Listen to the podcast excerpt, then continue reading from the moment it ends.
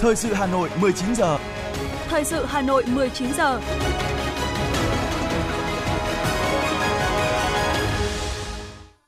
Xin kính chào quý vị và các bạn. Bây giờ là chương trình thời sự của Đài Phát thanh và Truyền hình Hà Nội. Chương trình hôm nay, thứ Tư ngày 22 tháng 11 có những nội dung chính sau đây.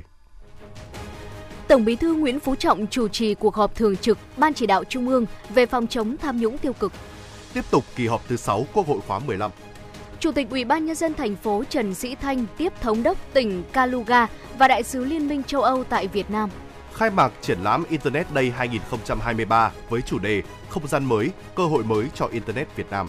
Phần tin thế giới có những thông tin. Ba nước Hàn, Mỹ, Nhật lên kế hoạch tập trận sau vụ phóng vệ tinh của Triều Tiên. Xung đột Hamas-Israel, Mỹ, Nga hoan nghênh thỏa thuận trao trả con tin. 9 người thiệt mạng trong cuộc tấn công khủng bố tại Cameroon. Sau đây là nội dung chi tiết.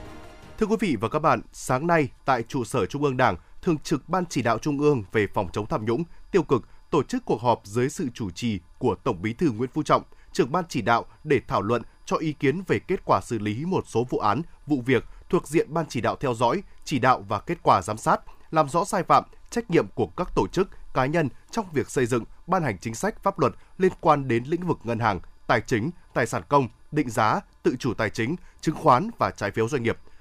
Phóng viên Thanh Duyên thông tin. Từ sau phiên họp thứ 23 của Ban Chỉ đạo, các cơ quan chức năng đã có nhiều nỗ lực, chủ động phát hiện, quyết liệt đấu tranh, mở rộng điều tra, khởi tố mới nhiều bị can trong các vụ án tham nhũng tiêu cực lớn, đặc biệt nghiêm trọng phức tạp, vi phạm có tổ chức liên quan đến nhiều bộ ngành địa phương, cả trong khu vực nhà nước và ngoài khu vực nhà nước, gây bức xúc trong nhân dân. Như vụ án xảy ra tại Tập đoàn Vạn Thịnh Phát, Ngân hàng SCB và các đơn vị tổ chức có liên quan đã mở rộng điều tra, khởi tố thêm 2 vụ án, khởi tố mới 72 bị can. Trong đó có 23 bị can là lãnh đạo cấp vụ, cục, cán bộ các cơ quan thanh tra, kiểm toán, thanh tra giám sát ngân hàng và cán bộ lãnh đạo thanh tra, ngân hàng một số địa phương. Vụ án xảy ra trong lĩnh vực đăng kiểm đến nay đã khởi tố 114 vụ án, 808 bị can tại 49 địa phương, đã kết luận điều tra đề nghị truy tố các vụ án xảy ra tại Công ty Việt Á, Tập đoàn FLC, Tân Hoàng Minh, Sài Gòn Co-op, hoàn thành xét xử sơ thẩm 5 vụ án trọng điểm theo kế hoạch của Ban Chỉ đạo. Tổng Bí thư Nguyễn Phú Trọng nhận định. Và tôi thấy ý kiến là đều thống nhất, tập trung rất là cao. Với tinh thần sắp tới phải đẩy mạnh hơn nữa, làm tốt hơn nữa, hiệu quả cao hơn nữa.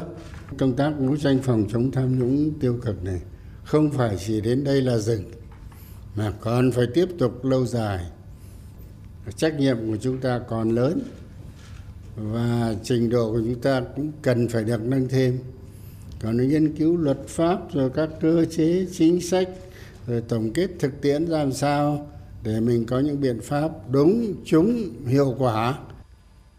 Về nhiệm vụ thời gian tới, Thường trực Ban Chỉ đạo yêu cầu các cấp ủy, tổ chức đảng, cơ quan chức năng tiếp tục đẩy mạnh công tác phòng chống tham nhũng tiêu cực, tập trung xử lý dứt điểm những vụ việc đang dở dang, những khâu còn yếu, những vụ án, vụ việc tham nhũng tiêu cực nghiêm trọng, phức tạp, dư luận xã hội quan tâm. Nhất là tập trung kiểm tra, giám sát, thanh tra, kiểm toán, điều tra xử lý nghiêm các vi phạm liên quan đến các vụ án, vụ việc xảy ra tại Công ty Việt Á, Công ty AIC, Tập đoàn FLC, Tân Hoàng Minh, Vạn Thịnh Phát.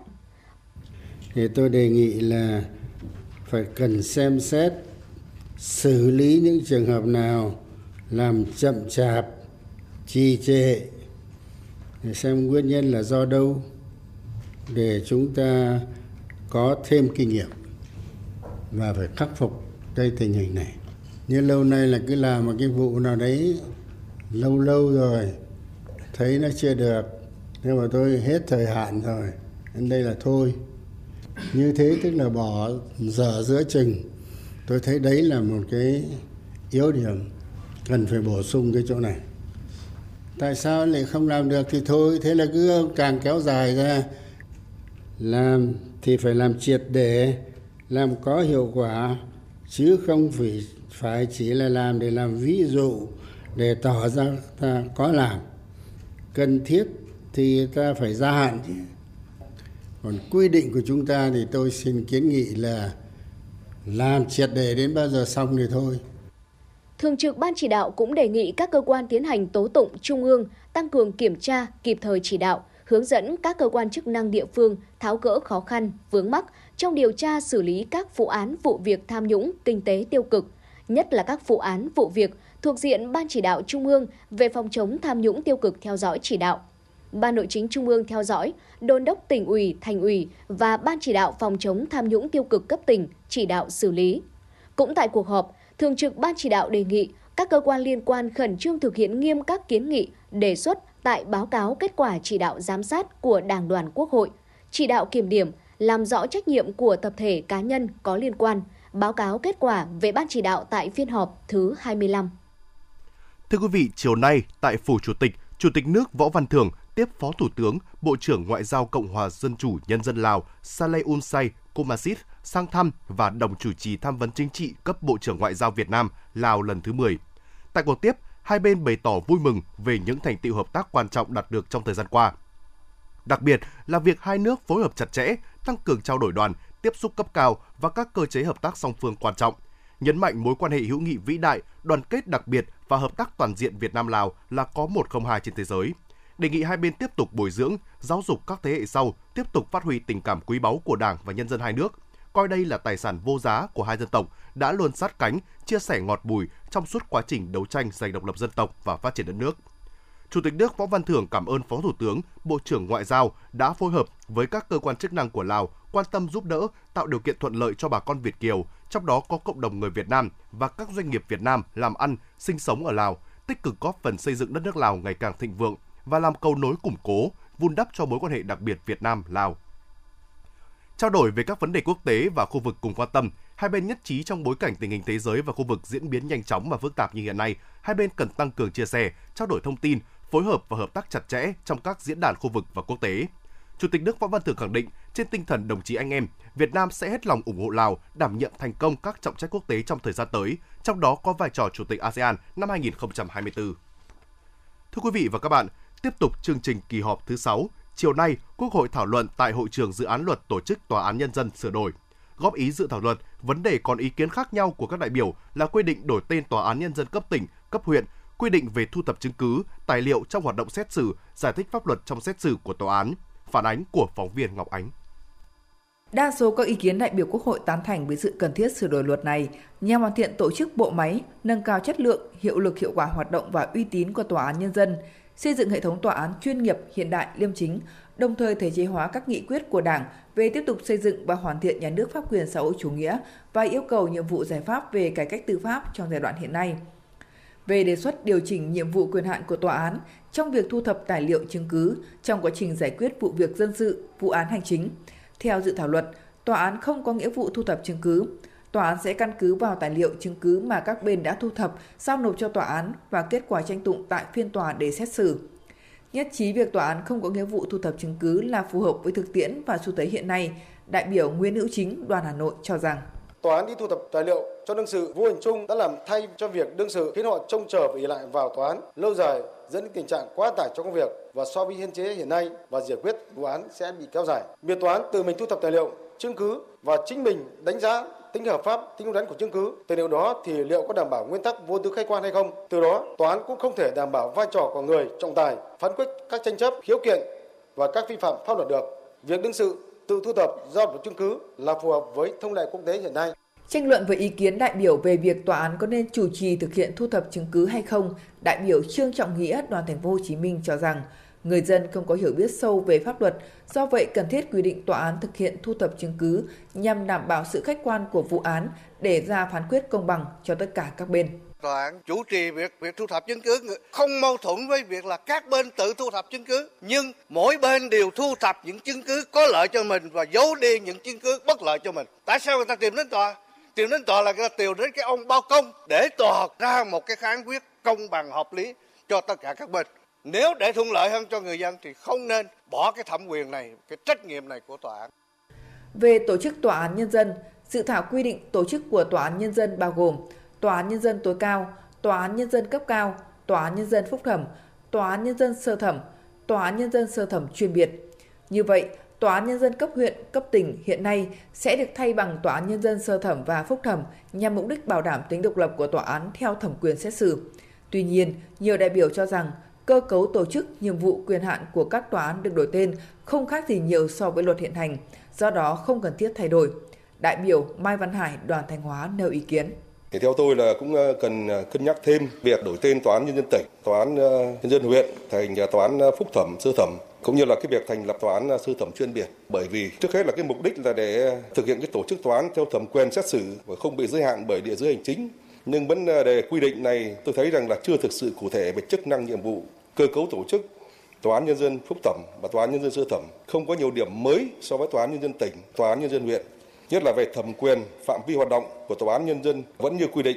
Tòa án Phúc thẩm vẫn xử sơ thẩm như quy định ở Điều 55. Tuy vậy, đại biểu Đỗ Thị Việt Hà, đoàn Bắc Giang cho rằng việc đổi mới về tên gọi của các tòa án sẽ khẳng định rõ nét nguyên tắc các tòa án được tổ chức theo thẩm quyền xét xử, góp phần thực hiện nguyên tắc độc lập xét xử và khẳng định địa vị pháp lý của tòa án trong nhà nước pháp quyền xã hội chủ nghĩa. Việc đổi mới này tuy có thể phát sinh chi phí do phải điều chỉnh tên gọi, thay đổi con dấu, nhưng vì lợi ích lâu dài, vì sự phát triển của hệ thống tòa án và sự thúc đẩy mạnh mẽ của tiến trình cải cách tư pháp mà Đảng ta đã đề ra, theo tôi, cần thiết phải thực hiện bước đi đầu tiên trong việc đổi mới tổ chức tòa án theo thẩm quyền xét xử. Hình thành tư duy về tòa án được tổ chức độc lập theo thẩm quyền xét xử, chứ không theo cấp hành chính, làm cơ sở để có những bước đổi mới tiếp theo về sau này, bảo đảm tốt hơn độc lập xét xử và khẳng định địa vị pháp lý của tòa án trong nhà nước pháp quyền xã hội chủ nghĩa Việt Nam. Phát biểu giải trình làm rõ một số vấn đề đại biểu Quốc hội quan tâm về việc thu thập chứng cứ, Chánh án Tòa án Nhân dân tối cao Nguyễn Hòa Bình cho biết sẽ chỉnh lý quy định theo hướng khi có yêu cầu của người dân, cả bên nguyên và bên bị khi không thể thu thập chứng cứ thì tòa án sẽ hỗ trợ bằng các quyết định giao nộp chứng cứ mà các cơ quan nhà nước và tổ chức cá nhân phải có nghĩa vụ cung cấp cho người dân. Nếu các bên không chấp hành lệnh của tòa án thì sẽ bị xử phạt theo pháp lệnh của Ủy ban Thường vụ Quốc hội vừa ban hành.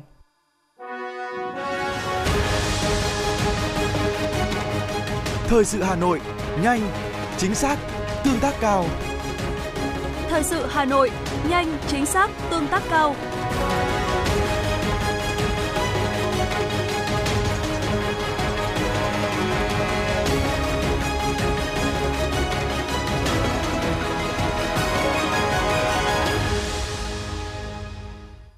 Chuyển sang những thông tin của thành phố. Thưa quý vị, hôm nay, Ủy viên Trung ương Đảng, Phó Bí thư Thành ủy, Chủ tịch Ủy ban nhân dân thành phố Hà Nội Trần Sĩ Thanh đã tiếp Thống đốc tỉnh Kaluga, Liên bang Nga, Shapsha Vladislav Valerievich tới làm việc nhân chuyến công tác tại Việt Nam. Tại buổi tiếp, Thống đốc Kaluga Shapsha Vladislav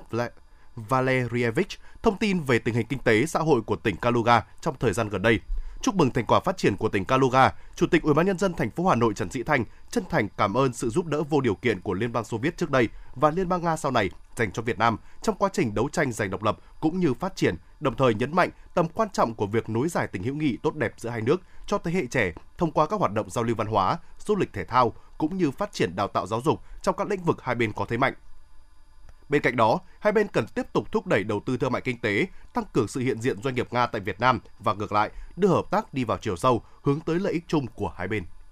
Cũng trong ngày hôm nay, Ủy viên Trung ương Đảng, Phó Bí thư Thành ủy, Chủ tịch Ủy ban nhân dân thành phố Hà Nội Trần Sĩ Thanh đã tiếp đại sứ Liên minh châu Âu EU Julian Guerrier tới chào xã giao nhân dịp nhận nhiệm kỳ mới tại Việt Nam. Tại buổi tiếp thông báo về tình hình kinh tế xã hội của thành phố thời gian gần đây, Chủ tịch Ủy ban nhân dân thành phố Trần Sĩ Thanh cho biết Hà Nội đang xem xét điều chỉnh quy hoạch chung thủ đô đến năm 2045, tầm nhìn 2065 theo hướng xanh sạch hiện đại. Vì vậy, thời gian tới, thành phố mong muốn tiếp tục học hỏi kinh nghiệm của EU trong lĩnh vực xây dựng nền kinh tế xanh, tuần hoàn, phát triển cơ sở hạ tầng thông minh.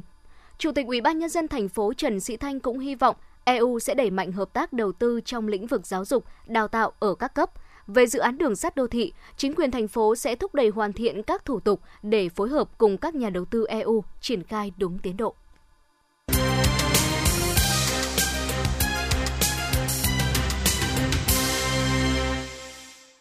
Tiếp tục là phần tin. Thưa quý vị, sáng nay, Ủy viên Trung ương Đảng, Phó Bí thư Thường trực Thành ủy Hà Nội Nguyễn Thị Tuyến đã chủ trì hội nghị công bố quyết định của Ban Thường vụ Thành ủy về công tác cán bộ tại Tổng Công ty Du lịch Hà Nội. Tại hội nghị, Ban Tổ chức Thành ủy Hà Nội đã công bố quyết định số 5951 của Ban Thường vụ Thành ủy về việc chuẩn y đồng chí Nguyễn Văn Dũng, sinh năm 1976, Phó Bí thư Đảng ủy, thành viên Hội đồng thành viên, Tổng giám đốc Tổng Công ty Du lịch Hà Nội, giữ chức vụ Bí thư Đảng ủy Tổng Công ty Du lịch Hà Nội nhiệm kỳ 2020-2024, công bố quyết định số 5828 ngày 14 tháng 11 năm 2023 của Ủy ban nhân dân thành phố Hà Nội về việc bổ nhiệm đồng chí Nguyễn Văn Dũng giữ chức vụ Chủ tịch Hội đồng thành viên Tổng công ty Du lịch Hà Nội. Phát biểu tại lễ trao quyết định, Phó Bí thư Thường trực Thành ủy Hà Nội Nguyễn Thị Tuyến chúc mừng Đảng ủy, Tổng công ty Du lịch Hà Nội và cá nhân đồng chí Nguyễn Văn Dũng được thành phố tin tưởng giao trọng trách giữ chức vụ Bí thư Đảng ủy kiêm Chủ tịch Hội đồng thành viên Tổng công ty Du lịch Hà Nội. Đồng chí mong muốn thời gian tới, tân Bí thư Đảng ủy, Chủ tịch Hội đồng thành viên Nguyễn Văn Dũng sẽ tiếp tục phát huy những thành tựu truyền thống 60 năm xây dựng, phát triển, đoàn kết cùng tập thể ban lãnh đạo tổng công ty hoàn thành tốt những nhiệm vụ được giao. Đặc biệt, từ nay đến hết nhiệm kỳ, cần rà soát lại các chỉ tiêu nhiệm vụ để hoàn thiện và thực hiện tốt các chỉ tiêu đã đề ra. Đoàn giám sát số 3 của Ban Thường vụ Thành ủy Hà Nội do Phó Bí thư Thành ủy Nguyễn Văn Phong làm trưởng đoàn đã giám sát công tác lãnh đạo chỉ đạo, tổ chức thực hiện chương trình số 06 và nghị quyết số 09 trên địa bàn huyện Mỹ Đức. Phát biểu chỉ đạo, Phó Bí thư Thành ủy Nguyễn Văn Phong ghi nhận nỗ lực của huyện Mỹ Đức trong cụ thể hóa các nội dung quan trọng trong chương trình số 06 và nghị quyết số 09. Thông qua việc ban hành các đề án kế hoạch, đặc biệt là quan tâm đầu tư cho giáo dục và y tế. Với nhiều lợi thế về địa bàn cùng hệ thống các di tích lịch sử văn hóa đa dạng, đồng chí Nguyễn Văn Phong đề nghị huyện tập trung phát triển du lịch nghỉ dưỡng cùng với du lịch tâm linh. Trước mắt, huyện cần xây dựng sản phẩm du lịch gắn với danh lam thắng cảnh chùa Hương, đồng thời khai thác các tiềm năng thế mạnh của đa dạng văn hóa trên địa bàn. Bên cạnh đó, đồng chí Nguyễn Văn Phong yêu cầu huyện sớm xây dựng đề án nâng cao chất lượng nguồn nhân lực, bao gồm cán bộ, công chức, giáo viên trên địa bàn, để qua đó có hướng bồi dưỡng, đào tạo nhằm đáp ứng yêu cầu nhiệm vụ, công việc được giao. Đồng thời, huyện sớm xây dựng kế hoạch thực hiện nghị quyết số 09 với từng mốc thời gian, nhiệm vụ và phương hướng rõ ràng để thực hiện hiệu quả. Lan tỏa chuyển đổi số tới từng người dân. Đây là yêu cầu của Phó Chủ tịch Ủy ban nhân dân thành phố Hà Minh Hải đưa ra cho ngành thông tin và truyền thông Hà Nội tại hội nghị giao ban công tác thông tin và truyền thông 10 tháng đầu năm và triển khai nhiệm vụ 2 tháng cuối năm 2023 của Sở Thông tin và Truyền thông vừa diễn ra sáng nay. Phát biểu chỉ đạo tại hội nghị, Phó Chủ tịch Ủy ban nhân dân thành phố Hà Minh Hải lưu ý Sở Thông tin và Truyền thông cần cương quyết thực hiện theo nguyên tắc 3 có và 4 không. Trong đó, 3 thứ phải đảm bảo là nhân lực số, hạ tầng kết nối, trung tâm dữ liệu và hành lang pháp lý. 4 không bao gồm xử lý không giấy tờ, họp không gặp mặt, thủ tục không tiếp xúc và thanh toán không dùng tiền mặt. Đánh giá cao về những kết quả mà Sở Thông tin và Truyền thông đã làm được trong 10 tháng năm 2023, Phó Chủ tịch Ủy ban nhân dân thành phố Hà Minh Hải cho rằng đơn vị đã có nhiều đổi mới sáng tạo cũng như thay đổi về nhận thức và tư duy. Mong muốn trong thời gian tới, Sở sẽ tiếp tục quyết tâm làm tốt nhất các nhiệm vụ của người làm chuyển đổi số, lan tỏa tư tưởng đến toàn bộ hệ thống, thẩm thấu vào từng con người, văn hóa, sản phẩm để truyền cảm hứng tới người dân. Sáng nay tại Hà Nội đã diễn ra hội thảo triển lãm Internet Day lần thứ 11 với chủ đề Không gian mới, cơ hội mới cho Internet Việt Nam. Đây là hoạt động thường niên của Hiệp hội Internet Việt Nam với sự bảo trợ của Bộ Thông tin và Truyền thông. Hội thảo với sự tham gia của các doanh nghiệp hàng đầu lĩnh vực công nghệ thông tin, Internet nhằm tạo ra cơ hội học hỏi và tương tác trực tiếp với các chuyên gia hàng đầu trong ngành công nghệ thông tin, giúp các doanh nghiệp công nghệ thông tin kết nối và chia sẻ những thông tin công nghệ mới nhất hiện nay.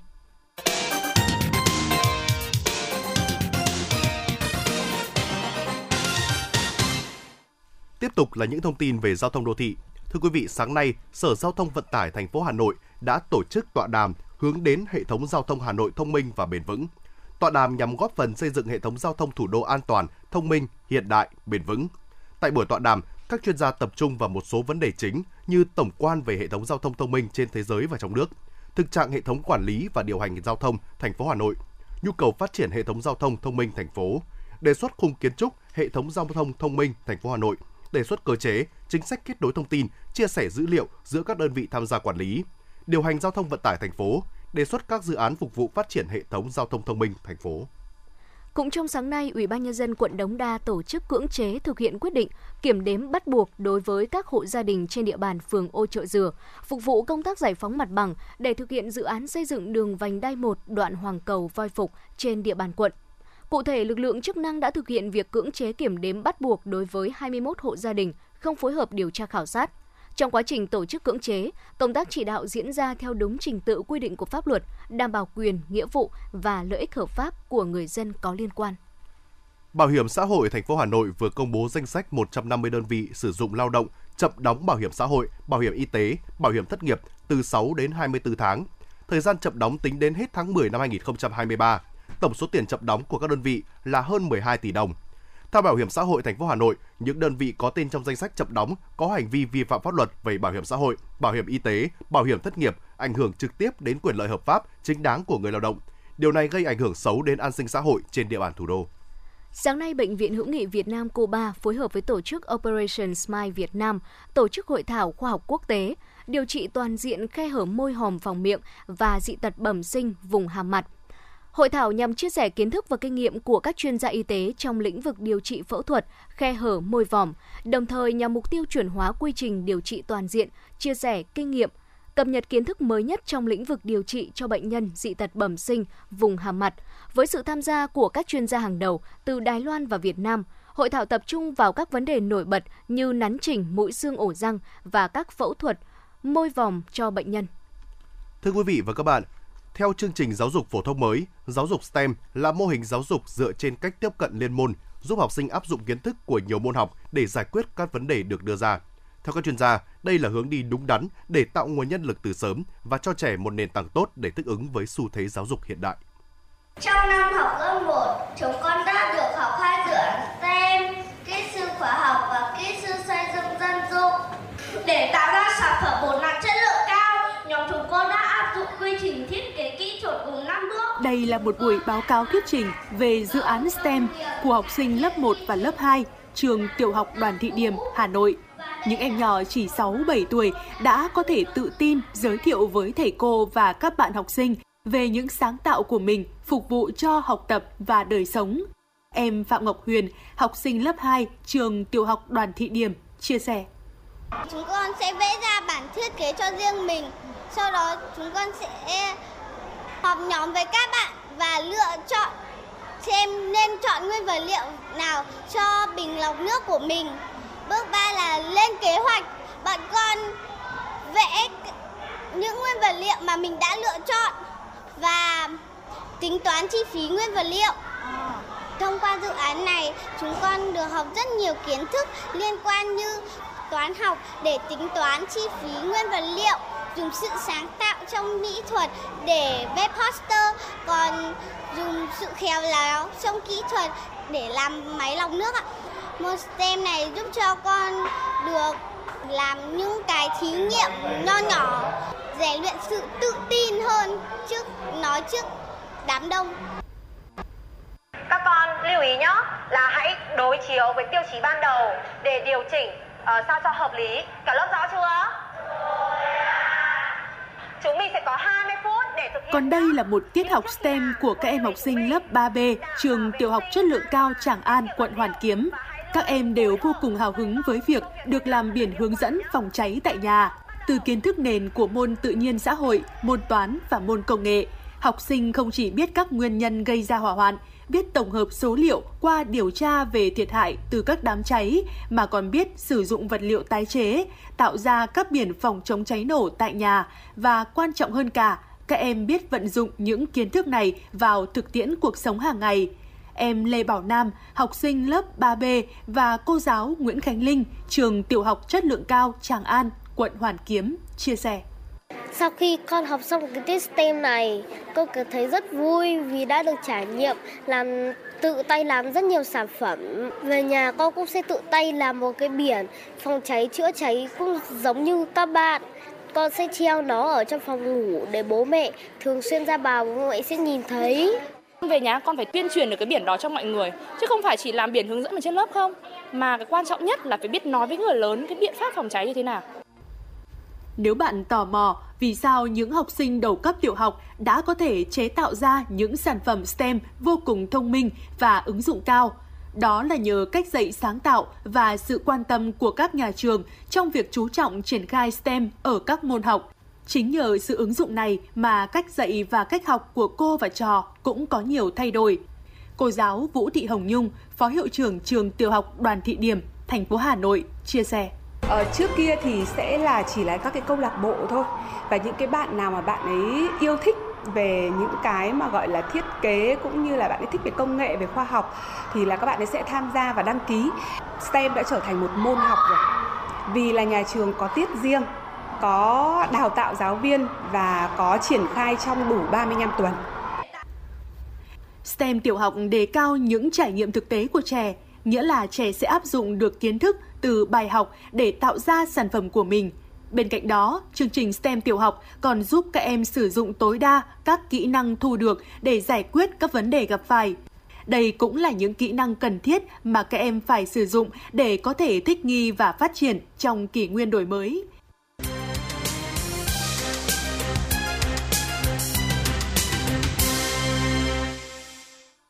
Quý vị đang nghe chương trình thời sự của Đài Phát thanh và Truyền hình Hà Nội. Xin chuyển sang những thông tin quốc tế.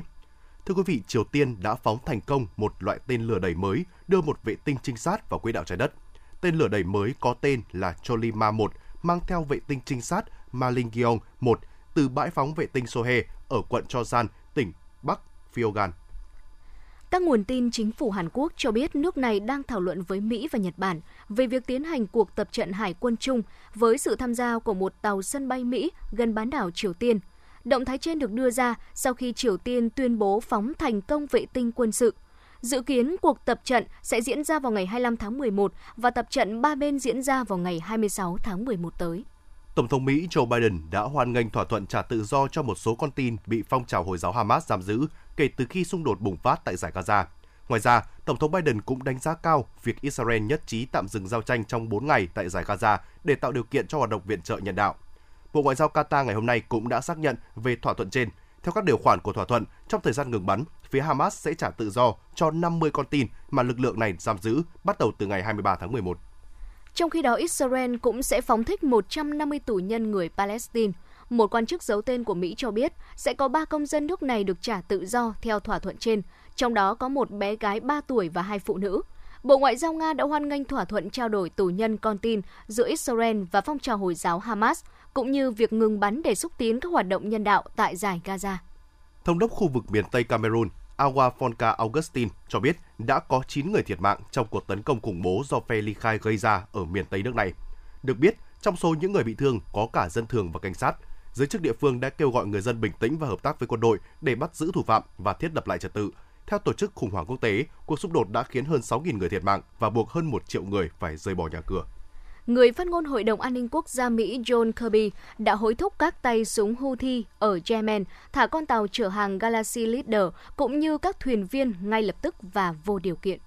Giới chức Mexico cho biết ít nhất 12 người đã thiệt mạng và 58 người bị thương ngày 21 tháng 11 khi một xe buýt bị lật trên đường cao tốc ở bang Veracruz thuộc khu vực đông nam nước này. Theo nguồn tin an ninh, nhiều người đã được đưa tới các bệnh viện trong khu vực, trong đó có 7 người đang trong tình trạng nghiêm trọng. Nguyên nhân là do lỗi của tài xế.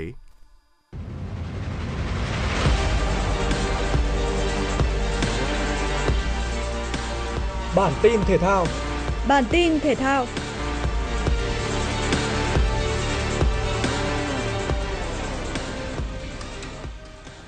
Theo tính toán của Football Ranking, đội tuyển Việt Nam đã bị trừ 9,89 điểm sau thất bại 0-1 trước đội tuyển Iraq tại vòng loại World Cup 2026 khu vực châu Á. Trước đó, sau khi thắng Philippines ở trận ra quân vòng loại thứ 2 World Cup 2026, đội tuyển Việt Nam đã được cộng 9,21 điểm và nhảy từ vị trí thứ 94 lên 92 thế giới, bỏ xa các đội bóng Đông Nam Á khác. Sau 2 trận đấu trong tháng 11 này, đội tuyển Việt Nam đã bị trừ số điểm là 0,67 điểm và vẫn giữ vị trí hiện tại là 94 thế giới trên bảng xếp hạng FIFA. Trong khi đó, chiến thắng trước đội tuyển Việt Nam giúp Iraq được cộng 9,89 điểm, tăng 2 bậc lên vị trí thứ 64 thế giới. Sau trận đấu với Iraq tối qua, các cầu thủ Việt Nam sẽ trở về câu lạc bộ để thi đấu ở Cúp Quốc gia và V-League. Đội tuyển Việt Nam sẽ sớm tập trung trở lại trong tháng 1 tới để chuẩn bị cho vòng chung kết Asian Cup 2023 được tổ chức ở Qatar. Thầy trò huấn luyện viên Juzier nằm trong bảng D với Nhật Bản, Indonesia và Iraq. Ở trận ra quân, đội tuyển Việt Nam sẽ chạm trán với Nhật Bản vào ngày 14 tháng 1 năm sau.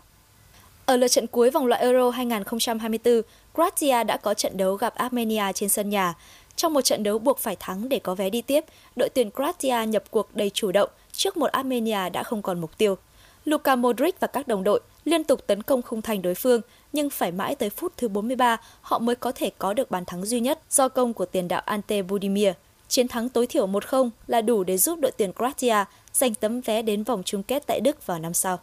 Trận đấu đáng chú ý đêm qua ở bảng B là màn so tài giữa Pháp và Hy Lạp. Đội tuyển Pháp tung ra đội hình khá mạnh để đối đầu Hy Lạp, dù đã sớm có vé vượt qua vòng loại Euro 2024. Hiệp 1 chứng kiến gà trống Gola thi đấu không thực sự ấn tượng. nhưng tình huống dứt điểm đẹp mắt ở góc hẹp của Mouani vào phút thứ 42 vẫn giúp cho đội tuyển Pháp mở tỷ số. Tuy nhiên, Hy Lạp cũng tỏ ra vô cùng khó chịu khi đội bóng này liên tiếp ghi 2 bàn chỉ từ phút thứ 56 đến phút thứ 61 để dẫn ngược lại Pháp từ những pha lập công của Bakasetas và Ioannidis. Sau đó, Mbappé được tung vào sân, để rồi anh kiến tạo cho Fofana ghi bàn gỡ hòa ở phút thứ 74, ấn định kết quả 2-2 cho trận đấu. Dự báo thời tiết. Trung tâm Dự báo Khí tượng Thủy văn Quốc gia thông tin, thời tiết khu vực Hà Nội đêm nay và ngày mai 23 tháng 11. Khu vực Hà Nội trời nhiều mây, có mưa nhỏ vài nơi, sáng sớm có sương mù và sương mù nhẹ rải rác, trưa chiều giảm mây hửng nắng gió nhẹ, đêm và sáng trời rét, nhiệt độ từ 18 đến 27 độ C. Quý vị và các bạn vừa nghe chương trình thời sự của Đài Phát thanh và Truyền hình Hà Nội. Chỉ đạo nội dung Nguyễn Kim Khiêm, chỉ đạo sản xuất Lê Ánh Mai, cố vấn chương trình Uông Ngọc Dậu, chịu trách nhiệm tổ chức sản xuất Lê Xuân Luyến, chịu trách nhiệm kỹ thuật Phạm Lê Minh, tổ chức sản xuất Nguyễn Hằng cùng phát thanh viên Quế Đức Thu Thảo và kỹ thuật viên Kim Thoa thực hiện. Xin chào và hẹn gặp lại quý vị trong chương trình thời sự 6 giờ sáng mai.